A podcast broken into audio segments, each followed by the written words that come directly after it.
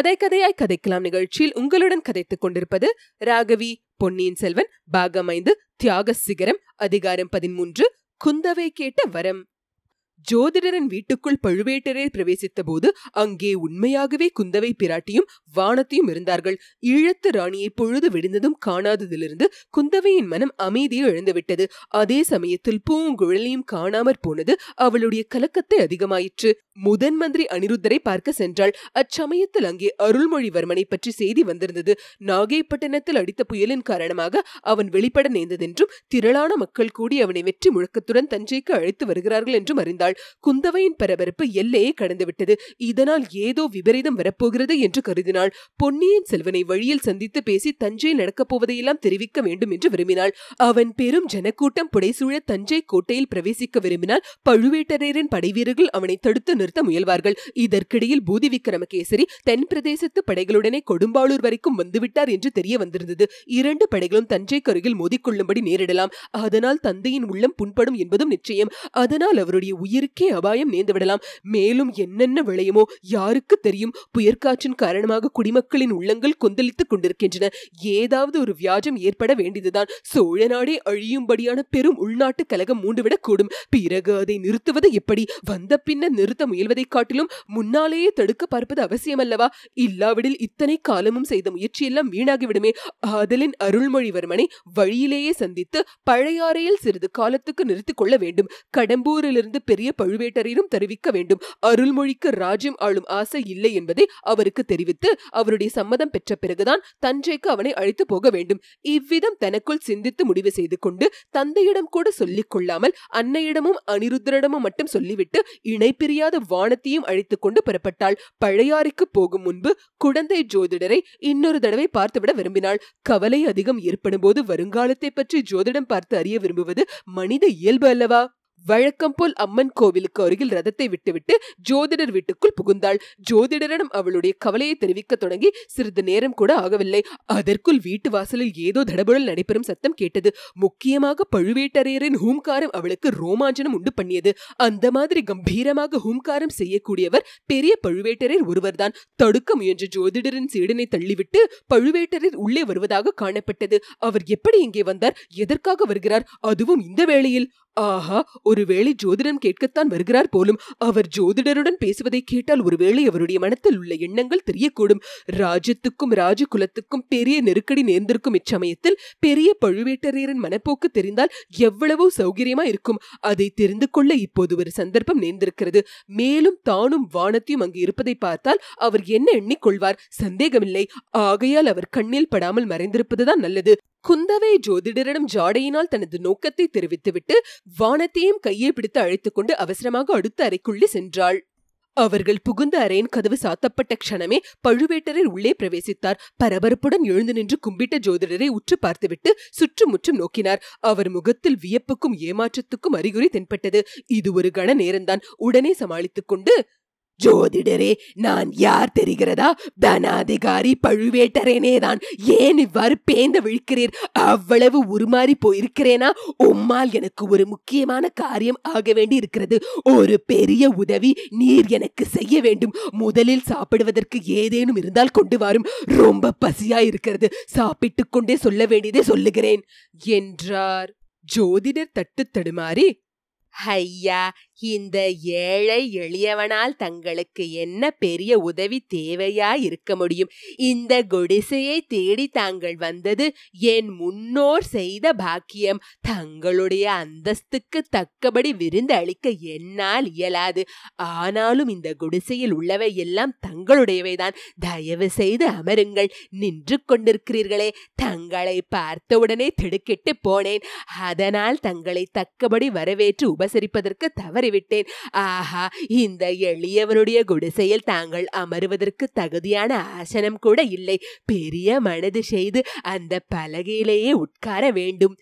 என்று சற்று முன் குந்தவையும் வானத்தையும் உட்கார்ந்திருந்த பலகையை சுட்டிக்காட்டினார் பழுவேட்டரேர் அப்பலகைகளையும் அவற்றின் அருகில் சிந்தியிருந்த மலர்களையும் உற்று பார்த்துவிட்டு ஜோதிடரே இல்லை எனக்கு உட்கார நேரமில்லை. ஏதாவது சாப்பிடுவதற்கு கொடுக்கக்கூடியது இருந்தால் இலையிலேயே சுற்றி கையில் கொடுத்து விடுவீர். தஞ்சைக்கு அவசரமாக ஒரு செய்தி அனுப்ப வேண்டும்.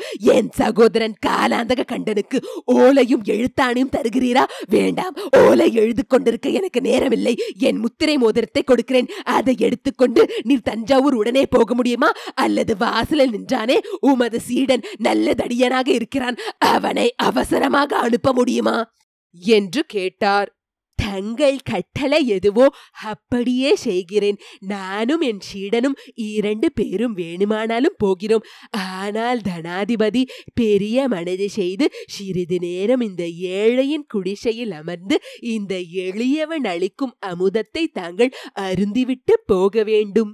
ஜோதிடரே எதற்காக உம்மை ஏழை என்றும் எளியவன் என்றும் அடிக்கடி சொல்லிக் கொள்கிறீர் உம்முடைய வீட்டை தேடி அரசர்களும் அரசலங்குமாரிகளும் அடிக்கடி வருவதுண்டு என்று கேள்விப்பட்டிருக்கிறேன். நான் ஒருவனே உம்மிடம் ஜோதிடம் கேட்க வராதவன். அது தவறு என்பதை உணர்ந்து கொண்டேன். ஒருவேளை உம்மிடம் கேட்டிருந்தால் இம்மாதிரி பயங்கர விபத்துக்கள் ஏற்படாமல் இருந்திருக்கலாம். ஐயா தங்கள் மொழிகள் எனக்கு பெரிதும் கவலையை தருகின்றன. என்ன விபத்து நேர்ந்தது? தங்களை இந்த கோலத்தில் பார்த்ததும் நான் திடுக்கிட்டது சரிதான். புயலிலும் வெள்ளத்திலும் சிக்கிக் கொண்டீர்களா?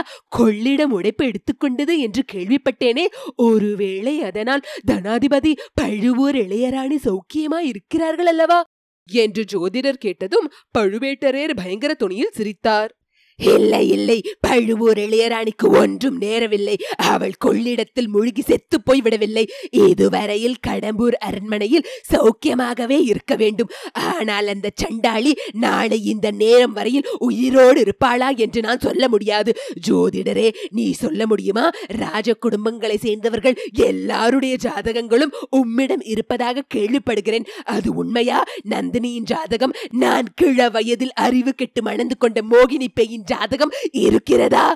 ஜோதிடர் மேலும் பதறிப் போனவராய் தனாதிபதி இது என்ன சொல்கிறீர்கள்? என்னை சோதனை செய்கிறீர்களா? இளையராணியின் ஜாதகம் என்னிடம் இல்லை. அவர் பிறந்த நாளும் வேளையும் தாங்கள் தெரிவித்தால் ஜாதகம் கணிக்க முடியும் என்றார். வேண்டாம் வேண்டாம். நந்தினியின் ஜாதகத்தை நானே கணித்துக் கொள்வேன்.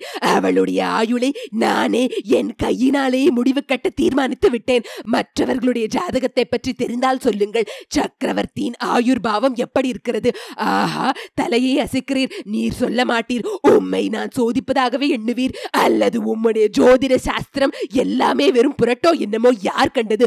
ஜோதிடரே ஜாதகம் ஒரு புறம் இருக்கட்டும். சில காலமாக வானத்தில் தோன்றிக் கொண்டிருந்த தூம கேத்து இன்று காலையில் வானத்திலிருந்து பூமியில் விழுந்து மறைந்ததே அது உமக்கு தெரியுமா? தெரிந்தால் அதன் பொருள் என்னவென்று சொல்லக்கூடுமா? அது ஏதேனும் பெரிய உற்பாதத்தை குறிப்பிடுகிறதா? சக்கரவர்த்திக்கோ அவருடைய மக்களுக்கோ நேரப்போகிற விபத்தை குறிப்பிடுகிறதா?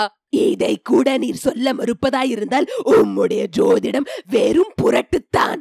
தனாதிபதி. அப்படி முடிவு கட்ட வேண்டாம். ராஜாங்க சம்பந்தமான காரியங்களில் ஜோதிடம் பார்க்க கூடாது என்பது எங்கள் தொழிலின் பரம்பரை மரபு. இன்று காலையில் தூமகேது விழுந்ததை நான் கண்ணால் பார்க்கவில்லை. ஏதோ ஜெகத் ஜோதியான வெளிச்சம் தோன்றியதைக் கண்டு ஆச்சரியப்பட்டு உடனே எழுந்து வெளியில் சென்று பார்த்தேன். சில நாளாக வால் குறுகி வந்து கொண்டிருந்த தூமகேத்துவை காணவில்லை.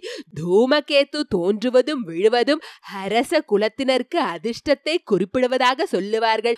ஆனால் அது ஜோதிட சாஸ்திரத்தை சேர்ந்ததல்ல. ஜனங்களின் தொன்று தொட்ட நம்பிக்கை. அதில் எனக்கு அவ்வளவாக நம்பிக்கை கிடையாது.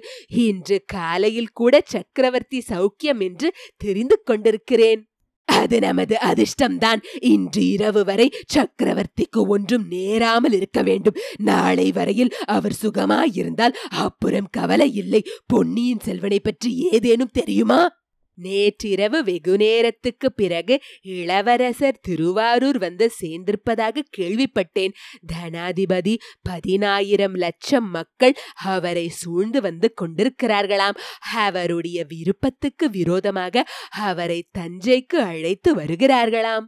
ஆஹா அவர்கள் மட்டும் இளவரசரை தஞ்சை கொண்டு போய் சேர்த்து விட்டால் எவ்வளவோ நன்றாயிருக்கும். ஆனால் முடியுமா? லட்சக்கணக்கானவர்கள் சூழ்ந்திருந்தாலும் யமனை தடுத்து நிறுத்த முடியுமா? சொல்லும் ஜோதிடரே சொல்லும் நீர் ஜோதிடம் சொல்லாவிட்டாலும் நான் சொல்லுகிறேன். சக்கரவர்த்திக்கும் அவருடைய குமாரர்கள் இருவருக்கும் இன்றைக்கு பெரிய கண்டம் காத்திருக்கிறது. யமதர்மன் அவர்களை நெருங்கி நெருங்கி வந்து கொண்டிருக்கிறான். சக்கரவர்த்தியின் யமன் பழுவூர் மாளிகையை சேர்ந்த பொக்கிஷ நிலவரையில் மறைந்திருக்கிறான். அருள்மொழியின் யமன் யானை பாகனுடைய அங்குசத்தில் ஒளிந்திருக்கிறான். அவர்கள் இருவரையும் தடுத்து நிறுத்தி சக்கரவர்த்தியும் பொன்னியின் செல்வனையும் காப்பாற்றுவது உம்முடைய பொறுப்பு. என் முத்திரை மோதிரத்தை எடுத்துக்கொண்டு உம் சீடன் தஞ்சைக்கு போகட்டும். நீர் திருவாரூர் சென்று இளவரசருக்கு எச்சரிக்க வேண்டும். செய்வீரா? உடனே புறப்படுவீரா?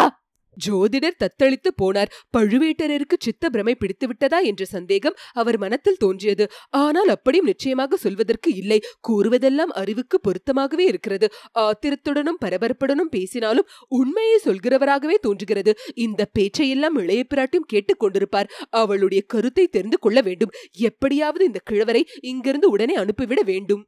துர்க்கை பரமேஸ்வரியின் அருளினால் தங்களுடைய கட்டளையை என்னால் இயன்றவரை நிறைவேற்றி வைப்பேன். இப்படி ஜோதிடர் கூறியபோது உள்ளே இருந்த பெண்கள் அணியும் பாத சிலம்பின் ஒளி கேட்டது. ஆஹா துர்கா பரமேஸ்வரி பாத சதங்கையை ஒழித்து அருள் புரிகிறாள். இனி நான் கடம்பூருக்கு திரும்பலாம். ஏதோ புறப்படுகிறேன். தனாதிபதி பசியாய் இருக்கிறது என்றீர்களே. இந்த எளியவன் வீட்டில் அமுது செய்துவிட்டு வேண்டாம் வேண்டாம் என் பசி தாகம் எல்லாம் பறந்து போய்விட்டன. நானும் கடம்பூருக்கு பறந்து போக வேண்டும். ஆலயத்துக்கு அருகில் ரதம் ஒன்று நிற்கிறதே அது யாருடையது? ஜோதிடரே அதை நான் எடுத்து செல்லப் போகிறேன். கொள்ளிடக்கரையில் சென்றதும் திருப்பி அனுப்பி விடுகிறேன். ஓடத்தை மட்டும் எடுத்துக்கொண்டு. ஐயா அந்த ரதம் அந்த ரதம் என் பேரில் கருணை கூர்ந்து அதை எடுத்து போக வேண்டாம். ஜோதிடரே நீர் வீணாக கவலைப்படாதீர். சோழ நாட்டின் பட்டத்து இளவரசருடைய உயிரை காப்பாற்றுவதற்காகத்தான் நான் அந்த ரதத்தை எடுத்து போகிறேன். துர்கா தேவியே அதற்கு சம்மதம் தருவாள். மறுபடியும் பாத சிலம்பை ஒழிக்க செய்து தேவி அருள் புரிந்தால் சம்மதம் கிடைத்ததாக அறிந்து கொள்ளலாம். அதோ கேளும். இவ்விதம் பெரிய பழுவேட்டரர் கூறிக்கொண்டிருக்கையில் இளைய பிராட்டி குந்தவை பக்கத்து அறையின் கதவை திறந்து கொண்டு லேசாக பாத சிலம்பு ஒலிக்க நடந்து வந்தாள். பெரிய பழுவேட்டரர் அவளை பார்த்து வியப்படையவில்லை. திடுக்குறவும் இல்லை. தாயே நான் ஊகித்தது சரிதான். அடுத்த அறையில் நீ இருக்க வேண்டும் என்று கருதினேன். உன் முகத்தை பார்த்து பேசுவதற்கு எனக்கு தைரியம் இல்லை ஆகையினாலேயே உன் காதில் விழட்டும் என்று இவ்வளவு சத்தம் போட்டு பேசினேன். ஜோதிடரும் நானும் சொன்னதையெல்லாம் கேட்டுக்கொண்டாயல்லவா? ஐயா மன்னிக்க வேண்டும். நான் செய்த பிழையை மன்னிக்க வேண்டும். இந்த வீட்டில் தாங்கள் திடீரென்று பிரவேசித்த போது தாங்கள்தான் என்பது என்னால் நிச்சயமாக அறிய முடியவில்லை. அதனால் தங்களுடைய பேச்சை ஒட்டு கேட்கும்படி நேர்ந்தது. மன்னிக்க வேண்டும். என்றாள் குந்தவை. தாயே நான் உன்னை மன்னிப்பதற்கு ஒரு காரணமும் ஏற்படவில்லை.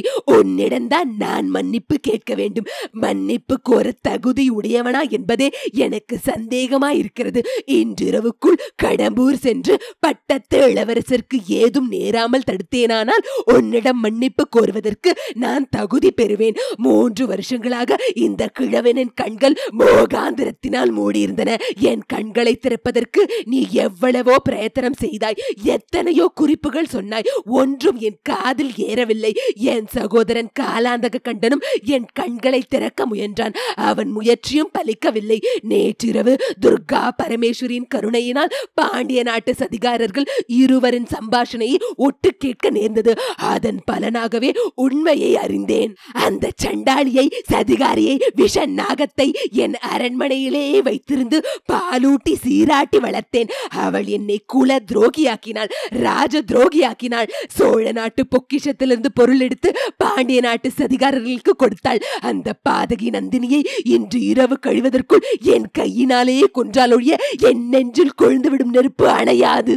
இவ்வாறு பழுவேட்டரர் கூறி வந்தபோது அவர் சற்றும் எதிர்பாராத ஒரு காரியத்தை குந்தவை செய்தாள். திடீரென்று அவர் காலடியில் விழுந்து வணங்கினாள் பழுவேட்டரர் இன்னது செய்வதென்று தெரியாமல் திகைத்து நின்றபோது இளைய பிராட்டி எழுந்து நின்று ஐயா எனக்கு ஒரு வரம் கொடுத்து அருள வேண்டும் என்றாள்.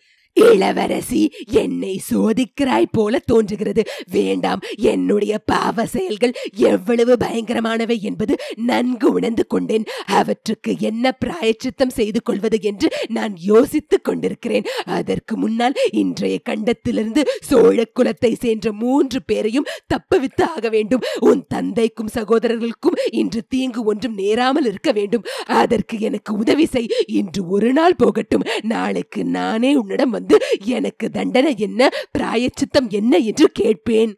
என்றார். ஐயா தங்களுக்கு தண்டனை கொடுக்கவோ பிராயச்சித்தம் சொல்லவோ நான் முற்பட மாட்டேன். தாங்கள் என் பாட்டனாரின் ஸ்தானத்தில் உள்ளவர் என் தந்தையின் போற்றுதலுக்கு உரியவர் உண்மையாகவே தங்களிடம் ஒரு வரம் கேட்கிறேன். அப்படியானால் உடனே கேளம்மா. வெறும் பேச்சு பேசுவதற்கு எப்பொழுது நேரமில்லை. கொடுப்பதாக வாக்கு அழியுங்கள். உனக்கும் உன் குடும்பத்துக்கும் நான் செய்துவிட்ட துரோகத்துக்கு நான் கொடுக்கக்கூடியது எதுவும் ஈடாகாது. நீ எது கேட்டாலும் கொடுக்கிறேன். சீக்கிரம் கேள். இளையராணி நந்தினி தேவியை தாங்கள் ஒன்றும் செய்வதில்லை என்று எனக்கு வாக்களிக்க வேண்டும். அதுதான் நான் கோரும் வரம். அம்மா இது என்ன விளையாட்டா? விளையாட இதுதான் சமயம். என் முதுமை பிராயத்தில் நான் புத்தி கெட்டு போனது உண்மைதான். அதற்காக என்னை முழு பைத்தியக்காரனாகி விட பார்க்கிறாயா? இந்த சதிகாரிக்கு நான் தக்க தண்டனை கொடுக்காவிட்டால் மற்ற சதிகாரர்களை எப்படி தண்டிக்க முடியும்? என் கையினால் அவளை கொன்றுவிட்டு தான் பார்ப்பேன். என் மனத்தில் உள்ளதை எல்லாம் சொல்லிவிட்டு இந்த கிழவனை அவளால் கடைசி வரையில் ஏமாற்ற முடியவில்லை என்பதை எடுத்து காட்டிவிட்டு அவளை என் வாளினாலே வெட்டி கொள்ளுவேன். அதற்கு குறைந்த தண்டனை எதுவும் அவளுக்கு கொடுத்தால் நியாயம் செய்தவனாக மாட்டேன். அதற்கு பிறகு எனக்கு என்ன நியாயமான தண்டனை என்பதை யோசிப்பேன். போ அம்மா போ. உன் தந்தையையும் தம்பியையும் இன்று வரப்போகும் கண்டத்திலிருந்து காப்பாற்றுவதற்கு வேண்டிய பிரயத்தனம் செய். செய்கிறேன் ஐயா. ஆனால் என் சகோதரியை பாதுகாக்கவும் முயற்சி செய்ய வேண்டாமா? இளையராணி நந்தினி என் சகோதரி அவருக்கு தாங்கள் என்ன தீங்கு செய்தாலும் அதுவும் சோழக்குலத்துக்கு செய்த துரோகமாகும். பழுவேட்டரர் எல்லை கடந்த திகைப்பில் ஆழ்ந்தார். நான் இன்னும் கனவு கண்டு கொண்டிருக்கிறேனா? என்று அவர் உதடுகள் முணுமுணுத்தன. இல்லை இல்லை. தாங்கள் கனவு காணவில்லை. தாங்கள் காண்பதும் கேட்பதும் உண்மைதான். சிறிது யோசித்து பாருங்கள். பழைய சம்பவங்களை நினைத்து பாருங்கள். என் சகோதரன் அருள்மொழிவர்மனை காவேரியில் முழுகி போகாமல் ஒரு மாதரசி காப்பாற்றியது நினைவிருக்கிறதா? அவள்தான் இளையராணி நந்தினியின் தாயார். இளையராணியை தாங்கள் மனம் புரிந்து அரண்மனைக்கு அழைத்துக் கொண்டு வந்த நாளில் என் தந்தை நினைவிழந்தது நினைவிருக்கிறதா? இளையராணியின் அன்னையை காண்பதாக நினைத்தே சக்கரவர்த்தி மூர்ச்சை அடைந்தார் அவள் இறந்து விட்டதாக வெகு காலம் எண்ணிக்கொண்டிருந்தார். ஆகையால் திடீரென்று இளையராணியை பார்த்ததும் ஞாபகத்தை இழந்தார். பழுவேட்டரருக்கு வேறு சில சம்பவங்களும் நினைவுக்கு வந்தன. நள்ளிரவில் நந்தினியை அவர் சுந்தர சோழ சக்கரவர்த்தியின் முன்னால் கொண்டு போய் நிறுத்தியதும் அவளைக் கண்டு சக்கரவர்த்தி அலறியதும் அதற்கு நந்தினி கற்பித்து கூறிய காரணங்களும் அவருக்கு அப்பொழுது நினைவு வந்தன. தாயே நீ பேசுவது விளையாட்டு அல்ல என்பதை உணர்கிறேன். விதியின் விளையாட்டுத்தான் மிக விசித்திரமா இருக்கிறது இளையராணி உன் தமக்கை என்றால் ஆதித்த கரிகாலனுக்கு அவள் சகோதரி ஆகிறாள் இந்த உறவு உனக்கு மட்டும்தான் தெரியுமா? இன்னும் யார் யாருக்கெல்லாம் தெரியும்? சக்கரவர்த்திக்கு தெரியுமா? சக்கரவர்த்தி இரண்டு நாளைக்கு முன்பு வரையில் என்னுடைய பெரியண்ணை இறந்து விட்டதாகவே எண்ணிக்கொண்டிருந்தார். முந்தா நாள் அந்த மூதாட்டி நேரில் வந்தபோது கூட பேய் என்று எண்ணி விளக்கு எரிந்து விட்டார். பிறகுதான் நம்பினார். அதை பற்றி கேட்கவில்லை அம்மா. இளையராணி தன் சகோதரி என்பது கரிகாலனுக்கு தெரியுமா? அவனுக்கு இதற்குள் தெரிந்திருக்க வேண்டும். எனக்கு அவன் வானர் குலத்து வீரர் ஒருவரிடம் ஓலை கொடுத்து அனுப்பியிருந்தான். அவரிடம் நான் சொல்லி அனுப்பினேன். ஆஹா வந்தியத்தேவன் வல்லவரனை சொல்லுகிறாயாக்கும். ஆமையா அவன் கரிகாலனிடம் சொல்லியிருப்பான் என்று தோன்றவில்லை. சொல்லியிருந்தாலும் கரிகாலன் நம்பி இருக்க மாட்டான். எனக்கே நம்பிக்கை உண்டாகவில்லையே. அவன் எப்படி நம்புவான்? இளையராணிக்கு இச்செய்தி தெரிந்திருக்க முடியாது. தெரிந்திருந்தாலும் பயனில்லை. சதிகாரர்கள் வேறு விதத்தில் தங்கள் நோக்கத்தை நிறைவேற்றிக் கொள்ள பார்ப்பார்கள். இன்றிரவதற்கு கட்டாய முயற்சி செய்வார்கள். அம்மா நீ தெரிவித்த செய்தி என்னுடைய பொறுப்பை இன்னும் பயங்கரப்படுத்தியிருக்கிறது. இளையராணி நந்தினி சகோதர ஹத்தி செய்யாமல் பாதுகாக்கும் கடமை எனக்கு ஏற்பட்டிருக்கிறது நான் உடனே கடம்பூர் போகிறேன். நீங்கள் வந்த ரதத்தை எடுத்துக்கொண்டு போகிறேன். சக்கரவர்த்திக்கும் பொன்னியின் செல்வனுக்கும் ஒன்றும் நேராமல் பாதுகாப்பது உன்னுடைய பொறுப்பு. என்றார். ஐயா தாங்கள் கவலைப்பட வேண்டாம். நான் இதோ தஞ்சைக்கு புறப்படுகிறேன். பழையாறையிலிருந்து வாகனம் தெரிவித்துக் கொண்டு போகிறேன். பொன்னியின் செல்வனை பற்றி சிறிதும் கவலைப்பட தேவையில்லை. அவன் பிறந்த நாளும் வேளையும் அவனை பாதுகாக்கும். என்றாள். பெண்ணே ஜோதிடத்தை நம்பி அஜாக்கிரதையாக இருந்து விடாதே. ஜோதிடர்கள் மனத்திற்குள் உண்மை தெரிந்திருந்தாலும் வெளிப்படையாக சொல்ல மாட்டார்கள். இரண்டு பொருள் தொனிக்கும்படி ஏதேனும் கூறி வைப்பார்கள். காரியம் நடந்த பிறகு முன்னமே சொல்லவில்லையா என்பார்கள். ஜோதிடத்தை நம்பினாலும் ஜோதிடர்களை நம்ப வேண்டாம். என்று போகிற போக்கில் ஒரு சொல்லம்பை போட்டுவிட்டு பழுவேட்டரர் வெளியேறினார். அவர் அப்பால் சென்று சில வினாடி நேரத்துக்கெல்லாம் ஆழ்வார்க்கடியான் உள்ளே பிரவேசித்தான். ஹாமாம் தனாதிகாரி கூறியதை நான் ஆமோதிக்கிறேன் ஜோதிடத்தை நம்பினாலும் ஜோதிடக்காரர்களை நம்பவே கூடாது என்றான் இத்துடன் அதிகாரம் பதிமூன்று முற்றிற்று கேட்டு கதைக்கலாம் நிகழ்ச்சியை கேட்டு எங்களை ஆதரிக்கும் அன்பர்கள் அனைவருக்கும் எங்கள் சிரம் தாழ்ந்த வணக்கங்கள் மேலும் நன்கொடை மூலம் ஆதரவு அளிக்க விரும்புவோர் W W W dot K two Kathaikalam dot com என்ற இணையதளத்தின் மூலம் சேர்ப்பிக்கலாம் கேட்டு கதைக்கலாம் அலைவரிசையை உங்கள் உற்றார் உறவினருக்கு பகிர்ந்து மேலும் ஆதரவு அளிக்குமாறு விண்ணப்பிக்கிறோம். நன்றி வணக்கம்.